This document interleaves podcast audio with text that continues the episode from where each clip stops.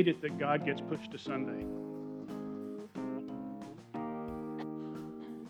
I know hate's a tough word, right? It's a pretty strong word. We live in a world and a time and an age where everything seems to be able to take all of our attention and take all of our time and take all of our energy. And so we end up pushing God to Sunday. And we come in here and we kind of take care of our duty, if you will. And then we move back into the realm in which we live day in and day out. Again, we push God off another six or seven days until we see him again. Michael said, and, and as we've talked about for goodness, two weeks now, it's been a really heavy time in our city and in our nation. If there's ever been a time in which God needed to be present in every moment and every hour, it was now. I work several jobs. I get up and preach because I enjoy it. And sometimes my other jobs push God to a certain time. and only allow me a certain period of time in which to focus on things that He has really called me to and is pointing me to. So it's when we tend to push God to those points, we tend to push God to, that, to, the, to the far reaches of our understanding, or not our understanding, but the far reaches of our experience because everything else is so busy and everything else is so taking so much of our time that God calls us to gets left in the background. Who God calls us to gets pushed to the side in favor of surviving another week favor of making it through one more time so we can do it all again. So the idea of love is not something we can grasp and carry forward into our everyday life because we're just trying to survive most days. Have you heard of Thistle Farms? Are you familiar with Thistle Farms? Thistle Farms is a really, really positive organization. If you're over on the west side of town, there's a, there's a cafe called Thistle Farms Cafe. There's a, a whole group of things that they're doing. The, if you go to their website, they're, the lady who started, her name is Becca Stevens, and she said, she said, We believe love is the most powerful force for changing the world because love has the power to heal. Now, that's not just empty platitudes from somebody. This lady, and you can go read her, her biography and you can go read about her Five years old, her father died. Subsequently, she fell into a whole pattern of abuse and neglect that was really, really difficult on her life. And as she went through that, and this is my paraphrase, don't just hear what I'm saying, go and, and learn about what she is and who she is. She decided that she needed to, she wanted, as she was going through that and trying to come out of that, she decided that she needed a place where she could love and she could heal and she could rebuild in a community, but she didn't have that. She determined, well, I'm going to go make that. 1997, she started her first home for survivors, and it started with five ladies who had either been in, in prostitution or had been trafficked or in, in addiction and all these different places. And she wanted to provide a place for them just to exist for a little while. Not let the pressure of what life had pushed on them cause them to lose all sense of hope and all sense of who they were. And as she started that 97, she decided, well, I need to give them a way to get out of this, not just survive. And so in 2001, she started making started making candles in the basement of a church in Nashville. And the idea of Thistle Farms was born. You go on, onto their website and you can buy these candles. And put on this one, especially, it, it says love. In the top, it says love heals because that's her, her motto, that's her understanding. She, she believes with all her heart, because she's experienced it, that love is the most powerful force in the entire world. And if there ever was a time which the world needed to know and understand the love of God and the healing power of God, it's in this moment, in this time. It's as we look around and we look at the faces of our, of our children, we look around, we look at the faces of the people who are in charge of our children, who take care of our kids, that, that, that are in our schools. We look around and we see the society that we, that we are dealt with right now, and that we look and we say, What's the answer? And you see proving that love is a powerful force for healing through candles. Through a cafe where you can go and you can get a meal and, and support this amazing ministry. It's too simple of an idea that love is all we need? Because it's really simple, right? It's, it's incredibly simple. But we've been conditioned, right? We've been conditioned to believe the power resides with who? Uh, the power resides with the strong. The power resides with those who have the weapons and those who have the most powerful weapons. See, there's an inherent danger with trying to say, okay, no, I'm going to lead with love. Because leading with love lends itself to be taken advantage of, doesn't it? If you're going to love before you do anything else. Leading with love lends itself to being scoffed and mocked by those who, in this world, serve the power of this world, seek to want to be part of the power structures of this world. So when we say we're going to lead with love, we're going to get looked at, we're going to get laughed at, right? We're going to be like, that's silly, you can't do that. It's kind of like running with scissors, right? As a kid, I, I constantly heard my mom and dad tell me, don't run with scissors. Now that I have two kids of my own, I, I hear myself saying that with more vigor and more emphasis. Don't run with scissors. Because you're running with something that can immediately do damage to you. You're running with something that can be used to hurt you. You see, when you attempt to love a world that is hurt, the reality, and this isn't just some catchy bumper sticker philosophy, hurt people hurt people. That's a reality of life. If you have been hurt or damaged or have some type of trauma in your life, until we learn to deal with that and process through that, we will hurt other people.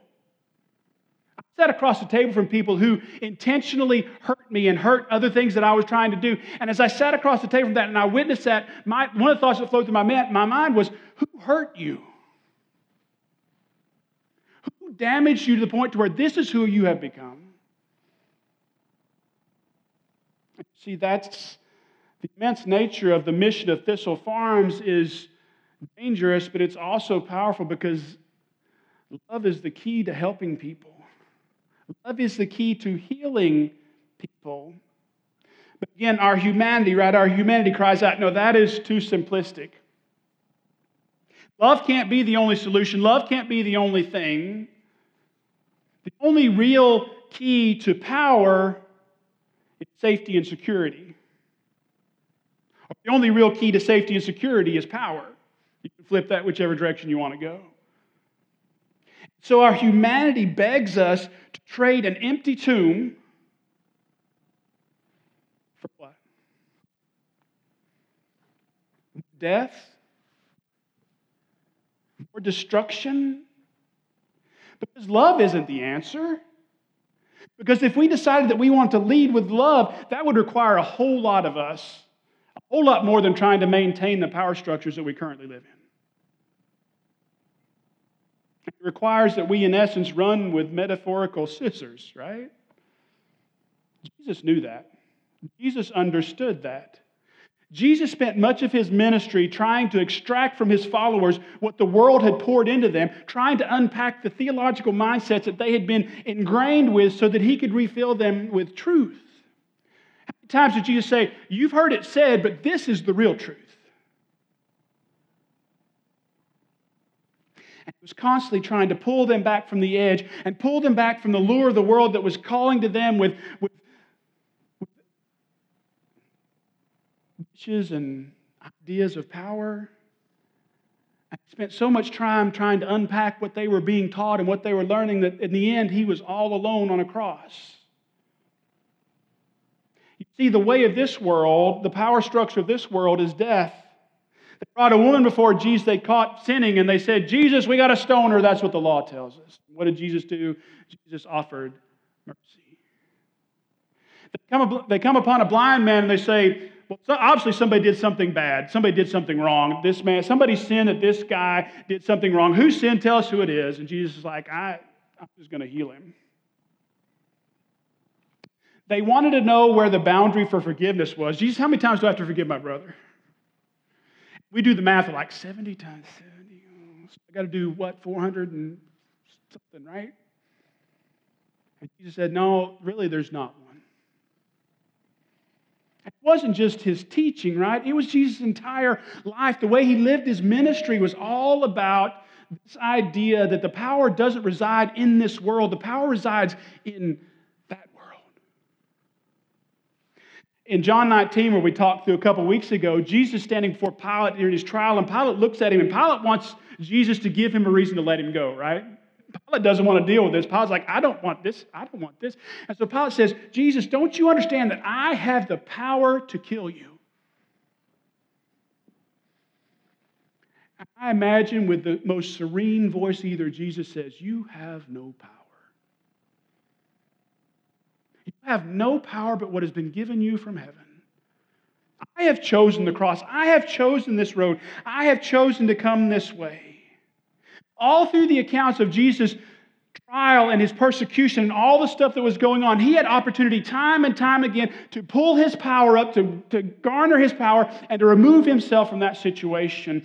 And interestingly, it wasn't even the power structures of that day that were trying to kill Jesus, but the religious people.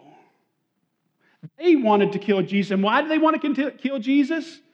Because they wanted to maintain power. Now let that sink in for a minute. The religious people were willing to kill the Messiah to maintain power. I was sitting in a meeting a couple weeks ago, and the question was posed as we looked at this text and we talked through this text.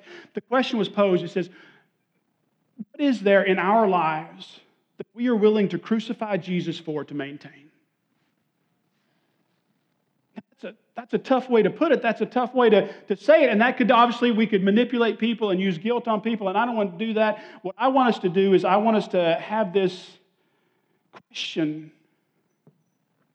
Because that's a, bo- that's a question that us as a body of believers have to answer today. As churches struggle with worship styles, as churches struggle with women's roles, Churches struggle with gender issues. Churches struggle with alignment with power structures. The question that has to become part of that discussion is will we allow Jesus to die here again so that we can maintain our comfort and so that we can maintain our control? I'm not suggesting in any way, form, or fashion that we abdicate what we believe. But what I am suggesting is that we lead with mercy and that we lead with grace and that we lead with love. As we go running into the world, as we go running into the burning buildings of this world of our society, that we carry the one thing that can heal, which is love. Death cannot heal, power cannot heal, only love can heal. So, why are you here today? Are you looking for a, a cross? Are you looking for an empty tomb? Because regardless of whether you're here every week or whether you're here once or twice a year, the message is the same. The cross is about death, the empty tomb is about life. The power of the story isn't on a cross, but in a resurrected Savior power and the, the power and the might of this world thought they'd won, right? They thought they had got Jesus, they got him where they wanted, they killed him, they got him out of the way. But in the end, the love of heaven had the last word.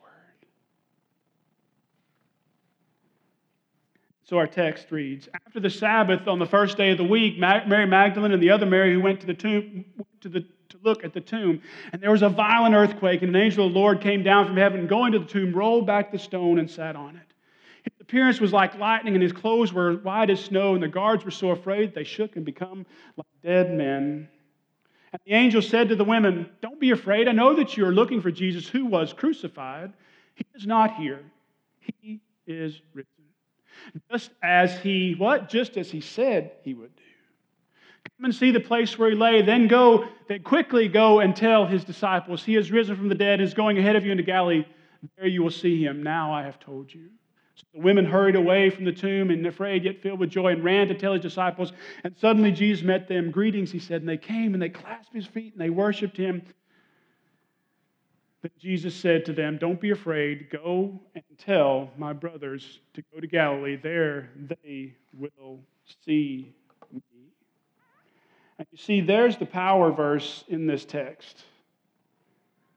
There was a violent earthquake, for an angel of the Lord came down from heaven, and going to the tomb, he rolled back the stone and sat on it.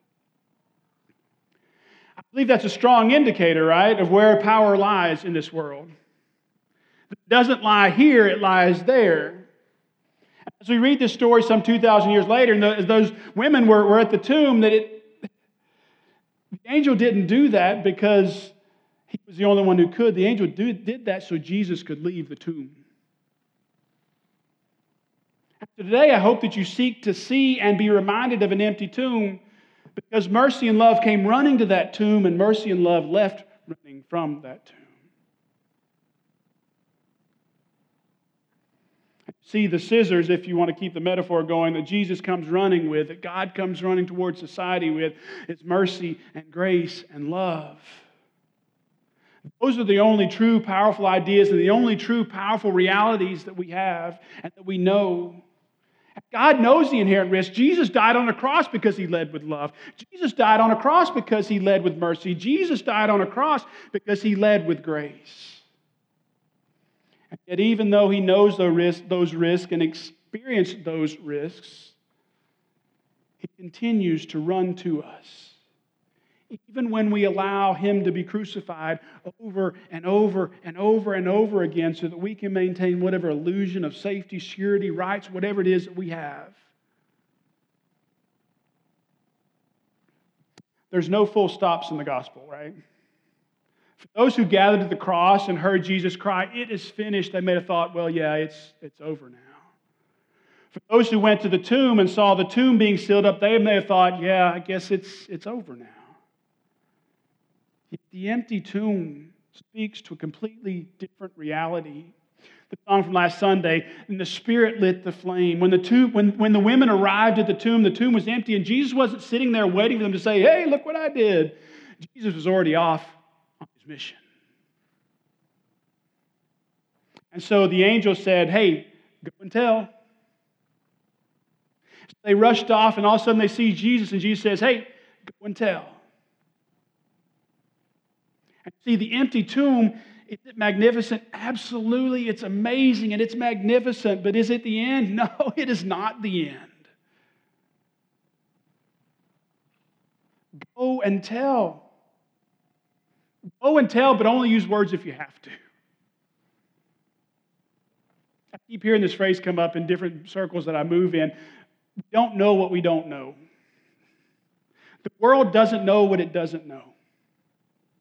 And if you were to listen today to some religious people, you'd be convinced that God is some gun toting Republican on a warpath. And the world needs to know that our God is filled with love and filled with mercy and filled with grace. And he's running as fast as he can as hard as he can to get to us, for us, and for the world. The reality is that we haven't done a good job of telling that story. He's not telling it accurately. Because all too often we opt for what keeps us comfortable and what we think keeps us safe.